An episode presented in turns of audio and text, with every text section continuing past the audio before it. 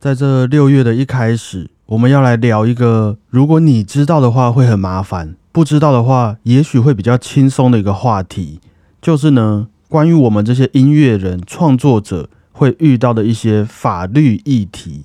那想必今天是一场硬战呐，而且我们录音的时间还是一大早，所以在节目开始之前，我们先来用一个小故事醒醒脑好了。我们以前分享过的许多音乐家呀，其实他们大多数都有上过法院，被罚钱或是跟人家打过官司的经验。像是有人就参加革命被抓呀，骂警察被抓，上班的时候翘班被抓。我们先不说是谁啦，之后再慢慢分享。不过这些都是一些鼎鼎大名的音乐家前辈们做过的事情。我们今天先来听一个音乐家大哥贝多芬的案例。贝多芬再怎么样厉害啊，也跟你我一样身处在这个社会当中，所以面对法律上的规定，也是得照着程序在走。在一八一五年左右啊，贝多芬开始和他弟弟的老婆，他的弟媳乔安娜，进行了一场争取他侄子抚养权的诉讼，就是争取乔安娜儿子的抚养权。其实这件事情的起源啊，也是要说回贝多芬他弟弟过世之前，当初他弟弟啊得了肺结核。在当时几乎是一个无法被治愈的绝症啊！于是呢，弟弟就在得知病情之后，嘱咐了自己的哥哥贝多芬：“哇，将来啊，我的孩子就拜托你了。”有点像是他的遗言这样子。但是不知道为什么，在他弟弟过世之后，这个贝多芬的侄子卡尔的监护人的职位啊，又多了他的老婆乔安娜一个人。所以，乔安娜和贝多芬。感觉在名义上就变成了卡尔的共同监护人。那贝多芬因为想要否决这项临终之前新增的乔安娜的决议，于是就和弟媳乔安娜打上了官司。诶，为什么不是乔安娜养就好了？呃，对啊，很奇怪嘛，明明乔安娜是他亲生的母亲啊。对啊，他弟弟跟他老婆不好吗？诶，据说啦，是因为他弟弟的老婆乔安娜其实有过非常多次偷走家里的东西拿去变卖的一种习惯，啊，甚至还有被法院判过诈欺，就是他可能先卖给一个人一条项链，拿到钱之后，项链还没有给人家哦，他就跑去跟警察说：“哎呦，我那一条很贵的项链不见了，能不能帮我找一找？”结果过没多久就被发现说他自己带着那一条项链跑来跑去，于是就被判了诈欺。等等的这些有点难让人无法信服的行为举止啦，所以应该可以理解，就是我们的贝多芬也是不太希望把他弟弟的小孩这位卡尔交到他妈妈的手上这件事情发生。毕竟他弟弟也亲口嘱咐他了，就说希望他可以好好照顾自己的小孩嘛。那他弟弟有跟乔安娜离婚吗？呃，好像也没有，但乔安娜就是也有点乱乱的这样子。于是呢。贝多芬当时就在法庭上说：“啊啊，这个我弟弟病危之际意识不明所加上去的这些遗言呢，会不会很有可能是人家刻意为之的呢？就可能你快不行了，然后我就跟你说：，哎，果鹏果鹏，你是不是财产应该要分我一半呢？那你就哦哦，那如果说这种事情又是人家故意引导你去做的话，这个出发点就很不可信了吧？可能不是你自己的意思啊。结果法官呢，扣扣扣，OK，我了解了。”判决了贝多芬是他侄子卡尔的唯一监护人，于是贝多芬当然就陆续安排好了卡尔的学校，也让自己的学生彻尔尼来教导卡尔弹钢琴。虽然在这几年间，贝多芬好几次都有和卡尔吵架啦，就是亲子之间的吵架，卡尔也有跑回去找他的妈妈乔安娜。不过在法律上啊，卡尔的监护人还是贝多芬没有错。但是不到三年啊，这个判决啊。就稍微有了一些变故。嗯，当时在奥地利其实有两种不同的法院，据我所知，一种是贵族专用的地方法院，那另外一种是平民在用的普通法院。那顾名思义，贵族用的地方法院就是专门在审理贵族的案子，他们也有一本贵族名册，就只要你的姓氏哦，譬如说你姓果，有在这个贵族名册上面，那你就可以到贵族法院接受稍微完善一点的案件审理过程。什么啊？穷一点的平民就不完善了？可能是他们的案件量级不一样啦。穷一点的平民可能就是说，哎，他偷吃了我家的食物的这种案子。那贵族可能会有一些更大的遗产纠纷啊，等等的，这这个经费会比较高。那可是当初法院在接到贝多芬的案子的时候，这个法务人员呢、据说是不小心哈，把贝多芬的姓名里面的 V A N 看成了当时贵族常有的姓名 V O N。V O N 这个字在当时通常后面会接着一些贵族的姓氏啊，譬如说嗯 V O N 果鹏，那你是贵族这样子。于是法务人员就误把贝多芬安排到贵族法院了，不然其实贝多芬的案件是要在平民法院审理的。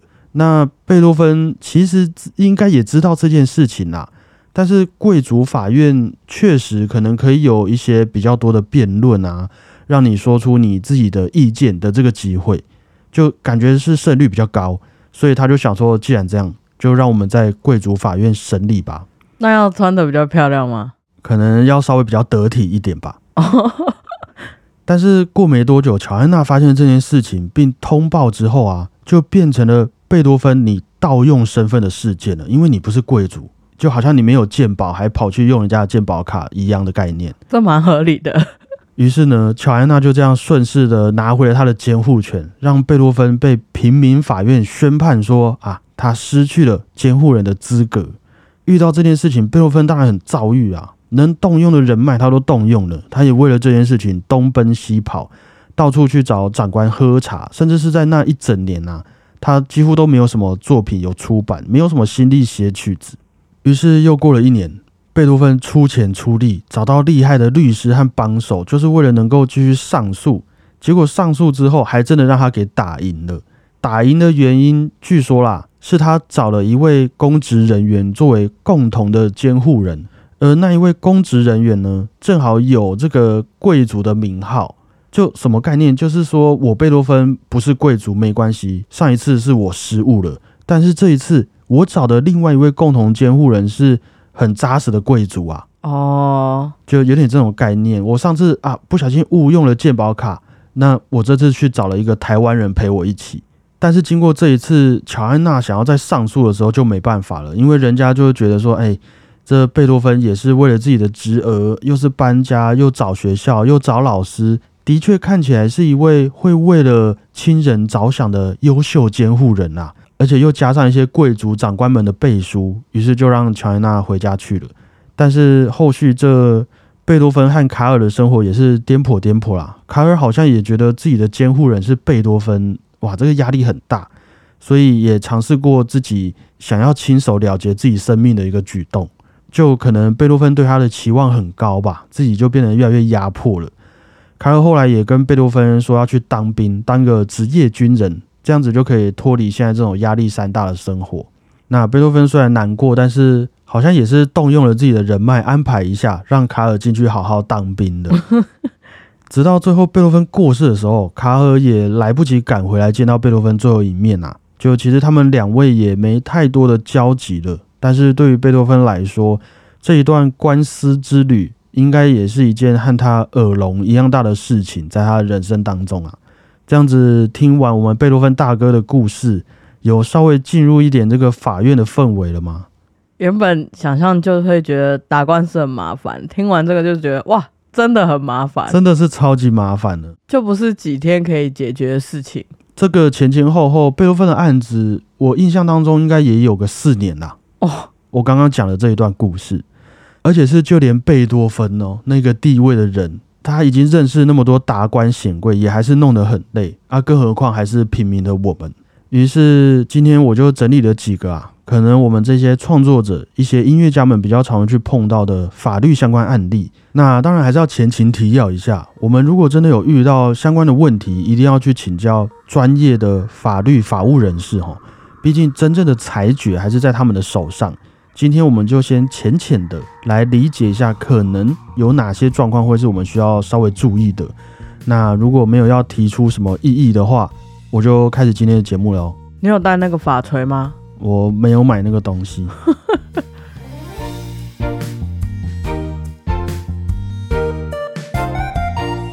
大家好，我是主持人小胖 Blue Tom。大家好，我是果鹏。随着这年龄的增长啊，我们参与过的事情越来越丰富的时候，就会发现说，其实一不小心违反一些条例或者法律的机会也是慢慢变多了。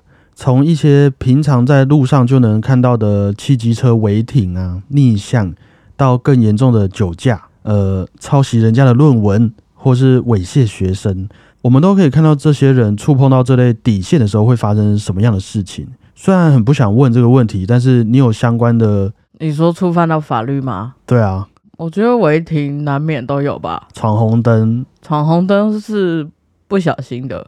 好了，我这就在狡辩了，真的也是不小心的啊。我也是有类似的闯红灯经验呐，就是警察就没开警铃，就在我后面，我就这样子右红灯右转了。还要被抓吗？他就跟在我后面叫我停车啦，马上被抓。总之，对于这些判决结果，我们个人满不满意另说啦。不过这些案例都还算是比较明显能理解的。就我今天如果做了任何一项这种事，譬如说你红灯右转，或是一边喝酒一边开车，你一定非常清楚你犯法了。但是有些行为哈，就真的没那么好说了，尤其又是关乎到我们这些创作者的那种版权问题啊、智慧财产权等等。那这样子啦，待会我来分享一些案例。你可以用直觉判断一下，你觉得这些事情有没有可能涉及犯法的行为，好不好？哦，就是说有有罪无罪？对你来依你的这个良知判断一下，你自己觉得这有没有问题？好，OK。到了我们这个年纪，我们身边很多人都开始开店做生意，自己当老板了嘛。嗯，今天呢，果棚商店推出了一个夏天促销活动，文案内容是这样子的：冰淇淋买一送一，汽水买一送一。听音乐会也不用钱哦。那推出之后，哇，果棚商店的业绩大爆发，感觉效果很不错。于是小胖商店呢，看到这个情况，也想要推出一个夏天促销活动。文案内容是这样子的：冰棒和冰淇淋买一送一，汽水和咖啡买一送一，听音乐会不用钱，再送你一个端午节限定粽子，边听边吃。这个案例大概是这样子。你觉得小胖商店？几乎是模仿了果棚商店的促销活动的文案，又硬是比果棚商店看似还划算的这个行为是合法的吗？嗯，合法吧。我觉得就各凭本事啊。你要抄我，那你如果也可以赚钱，那就代表我要继续更努力的把你比下去。就好像是奥运比赛一样，你跑步我也跑步，大家都是在模仿大家呀。嗯哼啊，对啊，大家都在跑步啊，他跑赢了，那我自己是不是要更努力？其实这类型的事情是真的，一直都发生在我们身边。很多音乐教室的行销文案啊，他们都在互抄，甚至是录音公司、乐团乐手的那一种优惠收费方案，有没有？也都是在互相比价，硬是要比你的文案排版后面还加入一个我们更划算的配套措施。但是据我所知，你要用这些文案判别对方到底有没有踩到底线的准则啊，还是要回到说你的文案上。它究竟算不算是你公司的创作的一部分？以刚刚的例子来说啦，果棚商店的促销活动，冰淇淋买一送一，汽水买一送一，听音乐会不用钱，这其实都算是很单纯的，就告诉人家说，哦，你的活动内容是什么，有哪些产品，那可能在独特性啊，或者说能代表你品牌的用词上是比较少的，即便你有一些修辞法，可能让它听起来很顺口。但可能也很难说服人家说这样子的文案你是享有著作权的。补充一下，在我印象中，好像只要你一旦完成了一件作品，你就享有它的著作权。就今天我们节目只要一录完一播出，我就有这个节目的著作权了。即便我们没有去申请，没有去跑什么程序哦，我们还是被著作权所保护的。不确定现在有没有在跟动这件事情啊？但就以我看到的资料是这样子说的，所以说。即便呢，你今天真的是第一个发明这种冰淇淋买一送一、汽水买一送一、听音乐会也不用钱这个活动的人，其实也很难去报案说人家也买一送一听音乐会，他是不是抄袭？因为这也许在论述上就只能说是因为夏天到了，你们这两家商店都有类似的想法、类似的概念，而且你的文案也只是在叙述一件事情而已，甚至。不太可能构成一个作品，人家有去判定这个，除非呢，举个例子，今天你的促销文案变成像是甜蜜蜜的果棚商店邀请你来听一场甜滋滋的音乐会，这个其实就算稍微比较有个性，比较有独特性，毕竟这些字眼在平常生活中是不太会放在一起的。甜蜜蜜的商店，甜滋滋的音乐会，那。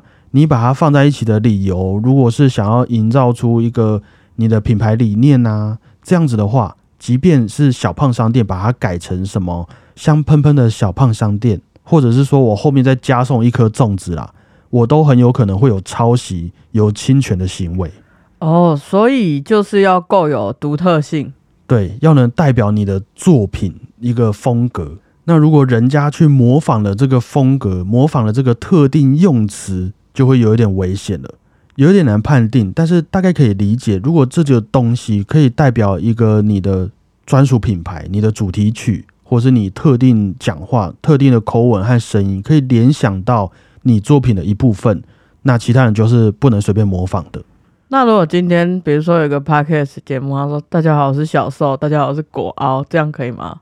这样子可能也不太构成一些犯法的条件啊，因为大家好，我是谁谁谁，这就只是一个简单的自我介绍。可是他很针对我们的，弄了相反的名字呢？哦，你说故意去取了一个好像要揶揄你的感觉，是不是？对啊，这种算吗？不太确定，所以才需要法院嘛。啊，我们需要有一个专业人士可以裁决出一个结果。好，于是有一天呢。你买了一个新的音响在你的店里，你发现有一群哎跟你年纪相仿的客人进来了，于是你拿出了正版的周杰伦 CD，直接用新的音响播放给店里面的客人听，你觉得这样犯法吗？犯法。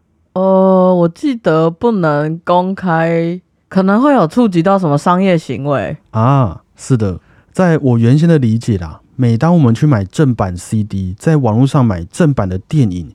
其实是买了这个创作的所有权，哦，但如果你是要公开的和大家分享这个公开演出的权益，其实不是在你身上的，依旧是在创作者手上的。你只是拥有这张 CD 而已，并不代表你可以随便利用人家的作品。对对对。但是哈，我有看到一些案例是说，假设你今天呢在公园好了啦，单纯用你的电脑正在听你的正版周杰伦。没有扩音，或是用什么方法分享给大家的话，就算一堆人在公园不小心也听到了你放出来的周杰伦音乐，你也还是会被判定为个人使用是安全的。应该是说看目的吧？对，因为比起你在营业场所用音响播放，你的这个意图看起来是非常不一样的。那这样子就不会太算有侵害人家公开演出、公开播送权益的一个疑虑的。所以哪一天如果真的周杰伦来到你店里了，听到你这样子用音响放他的音乐，其实他是可以跟你追究的哦。就算你跟他说哦，我只是想要帮你宣传呐，你有这个曝光机会，我是你的粉丝也没有用，他的公司还是可以跟你索取一些你要公开演出、公开播送的授权，而且你这个场所还是盈利场所，你的商店嘛，那是不是也可以说周杰伦的好听音乐也帮你留下了一些顾客呢？虽然说这个情况在很多店家都有发生啊，但是人家要不要跟你计较是人家的事。如果你想要这样子使用人家作品的话，可能就要先知道这要不要公开作品权益的保障还是在创作者身上的。可是他要怎么先抓到我？哎，这个就是问题啦。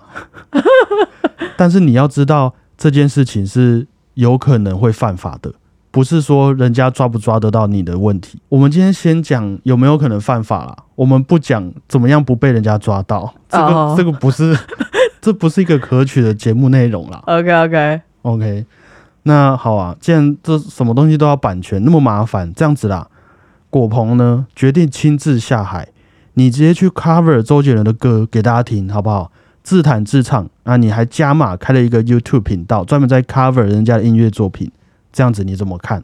我自己是一直觉得这个有侵权的，嗯哼，毕竟你没有创作，可是你又有用你的歌声去把它弄不一样，这个真的很模糊。我觉得其实这个一样的啦。我记得有一个东西叫做重置权，是指你复制别人作品的行为；还有一个改作权，是指你根据原本的作品创作出不同作品的行为。反正这全部东西都是要去获得授权的，不管你是要在店里演奏，还是要放在 YouTube 上，只要这是人家的作品，那要不要让你做这件事情的权利，就是掌握在创作者、版权所有者的手上的。所以网络上 YouTube 上面那些 cover 都是有授权的吗？他们不一定有授权，但是为什么会这样子呢？我们待会再慢慢讨论。OK。好了，那这样子说下来，到处都是版权，所以有没有公开版权的作品呢？如果我今天是使用那种免版权音乐，就能让我在店里面播放，还可以放在我的 YouTube 影片当中了嘛？那除了有一些公开表示说免版权的音乐以外啊，有蛮多人啊，这个时候就会把触手伸到古典音乐上面了。我记得每个国家对于著作权的保护期限好像不太一样啦，有一些是七十年，那像台湾好像是五十年，就是说当你过世五十年之后，你生前的作品就会变成公共财，那它就是一个公开版权的作品了。所以像是我好了，假如说我过世五十年之后，《小胖春秋》这个东西就是公共财。所以我们说的贝多芬啊、莫扎特、巴哈，基本上他们的创作都已经全部变成公有领域了。于是你就可以随意的 cover《命运交响曲》，我们可以在节目上唱，嗦嗦嗦咪发发发瑞，每天都唱，也都不会有人来跟你要版权费。所以有很多交响乐团，比如说他们就演《命运交响曲》，然后拿来赚钱，这也是 OK 的。这是 OK 的哦。但是呢，你看，像我们节目平常都会点播许多不同的作品嘛。对。虽然说这些古典音乐作品的版权已经进入公有领域了，但是那些录音的版权、出版商的版权是没有在要跟你分享的哦。哦，所以我们不能用什么柏林爱乐很厉害，绝对不行。就是如果说今天你录制了一张《命运交响曲》的 CD。那我就不能随便播放你的 CD 了，即便作品本身版权没有问题，但是那是你的诠释、你的演奏，所以你就有你的录音版权，那就会回到刚刚的那个问题。即便你今天去买了人家《命运交响曲》的 CD，已经不是周杰伦了哦，你也还是不能乱放，还是要去申请版权，因为人家出版商就有这张 CD 的相关权益。我觉得有这些经历，不如去重新创作。好，对。不过还是有很多人愿意公开分享他的作品啊，不然如果像是我们节目这样播放音乐，每个礼拜其实都在侵权呢。那到现在都没事，应该就是我们用的音乐来源很安全吧？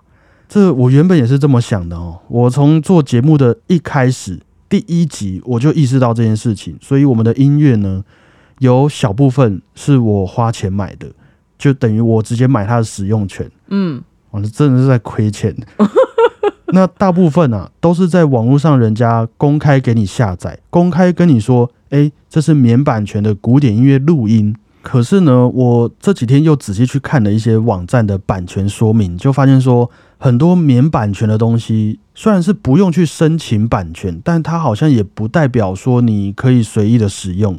举个例子，有一些免版权的音乐，它不用版权哦，但是它只提供给你个人使用。不提供你公开播送，或是说要变成你 YouTube 影片的背景音乐，不论你是有没有拿去盈利，有没有赚到钱呐，它只是给你私底下下载下来欣赏而已，很合理啊，就是不能商用嘛。对，那他可能也愿意让你作为学术用途啊，一些论文的引用，让你拿去上课，但是你也必须要附上他们的版权声明，还有你的所属资料的一个来源。也有一些网站是说，哦，你可以用在教育上、非商业用途上，像是我们这样放在 podcast 节目里面分享给大家，都是可以的。等一下，我们是非商业用途吗？我们哪里有商业？我什么时候赚到钱了？我就问，我我要不要跟你讲，我现在赔了多少钱在节目里面？你还跟我说我商业用途，我真的是会哭给你看。我现在赚出来的钱是负数的，我我分享一些负债给你，你要跟我分享吗？好，动怒了。但是即便如此啊，我们也还是要在内容中保留这些所有权的声明。那甚至有一些特殊应用，你也要获得申请之后才可以使用。就其实是有蛮多美角的，即便是免费免版权，它就大拉拉的在网上给你下载哦，也不代表说你可以什么都不做的随意使用。你可能还是要申请，还是要附上相关的资料，或者还是得遵守特定的规范。当然啦，以我的理解，我们站在作品上怎么去使用这些素材，也是因为我们目的的不同而造成一些是否有侵权嫌疑的结果。就像你刚刚讲的，你到底有没有商业的目的？你的这些影片是否有盈利的行为？那像是我们这样子的节目，我觉得也没有业配，我们也不是接人家的案子去使用这些音乐，就会比较符合一个合理使用的范围。目的不同吗？对，出发点不太一样。OK，就我看到比较多的案例，基本上啊，你只要不是拿来赚钱，就没有什么人会去找你麻烦。因为出版商主要也是为了钱，他要保护自己的权益，所以他该赚到的最好他都要赚到，不然他来找你的时候，你也还是要给他。所以如果你没有附上相关讯息，你没有走相对需要的申请，也就会包含在你能不能自由的使用这些免版权音乐的范围里面。那我们都听到这边了，其实基本上回不去了。以后如果真的想要自由自在的使用任何，不管是有版权还是没版权的音乐，可能都要多多留意这些权益归属和条件上的问题。我觉得这是好的啦，可以保护自己，也保护别人。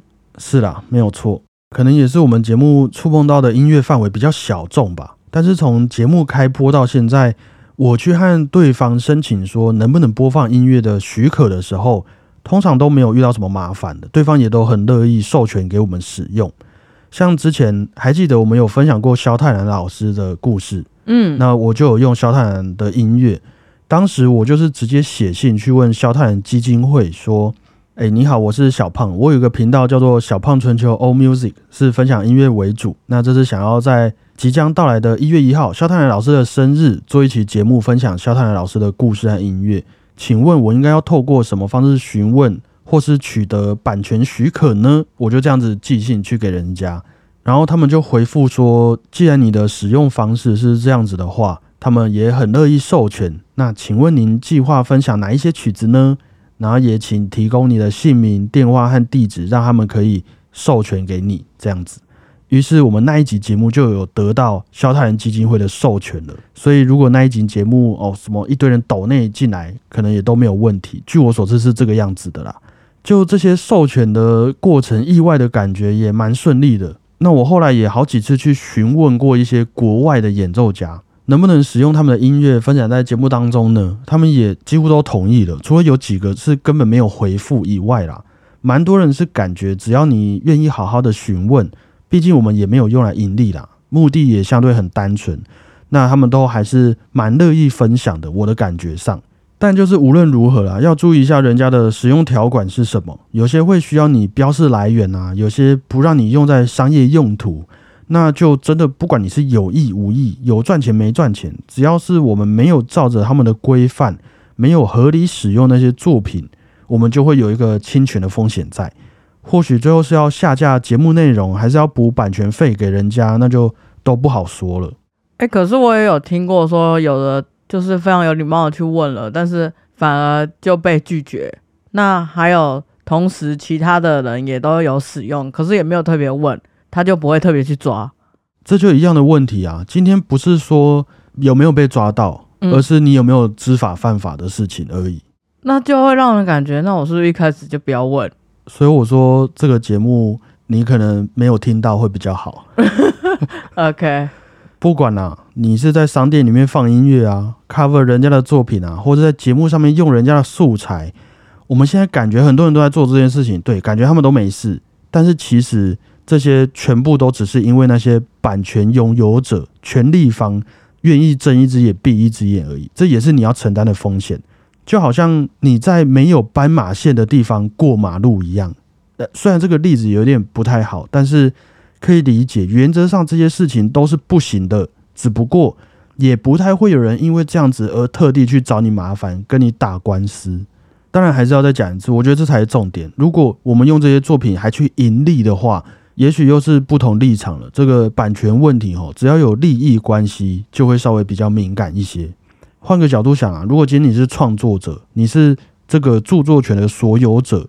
你也会希望自己是被保护的啊，你也会有一个希望你的作品能够被好好对待的立场，让你可以继续放心创作的地方。那哪一天你的音乐作品被人家拿去用在乐色车的主题曲，而你不喜欢的话，你也才有管道可以去申诉啊。如果你又得知说哇，人家乐色车丢一次还要收五十块，用你的音乐也没付钱给你，你就要记得提出说你的权益被侵害了。这样应该比较能体会这个立场。这些著作权、智慧财产权的议题，也是在网络兴起之后，越来越被大家重视了啦。很多平台像是 YouTube，好像就有自己的 AI 来去寻找说哪些影片可能侵权啊，需要怎么样的处分。不过这中间因为灰色地带实在是太大了，有些城市可能还会误判说，举例，也许你演奏一首古典音乐给爱丽丝好了。你弹完了，你弹得很好哦，然后放到网络上，结果他跟你说你的音乐是谁谁谁演奏的版本，这是人家的版权所有，然后就把你的影片下架了。于是你就要去跑那个程序，证明这真的是我自己弹的，就会有点麻烦。那如果今天他们又太放松这些规范，就又营造出一个会对创作者不太友善的空间。所以到现在，其实这些法律都据我所知还在不断完善当中啦。尤其现在 AI 又出现了，我用人工智慧创作出来的作品，版权是在我手上，还是在 AI 的公司的手上呢？这又是另外一块可以讲很久的地方。那节目的最后，我们今天也要点播音乐哦。老实说啦，很多东西我也是这个礼拜看了才知道。虽然说我们节目没在收费，感觉很坦荡荡。不过我在使用这些免费下载的录音音乐的时候，真的有照着人家的需求在走吗？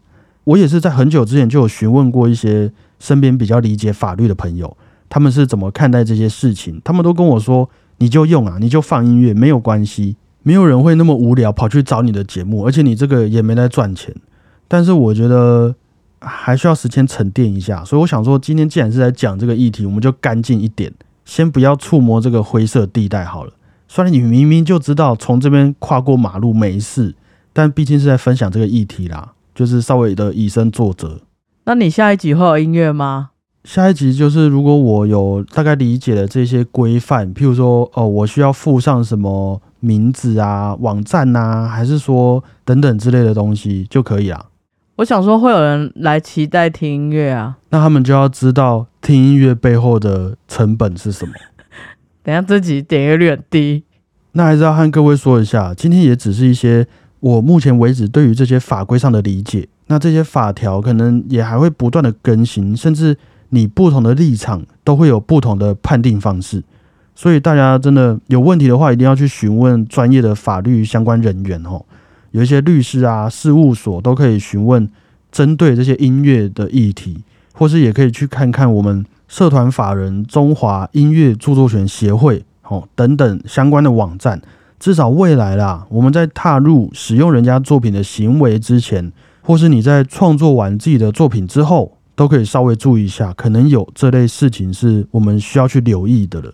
就期待不久的将来啦，于情于理，我们都能相对自由的、充满期待的在创作自己的作品，而不是说天天担心会不会被弄成乐色车的主题曲啊，或是频道突然消失、警察突然来你家的事情发生。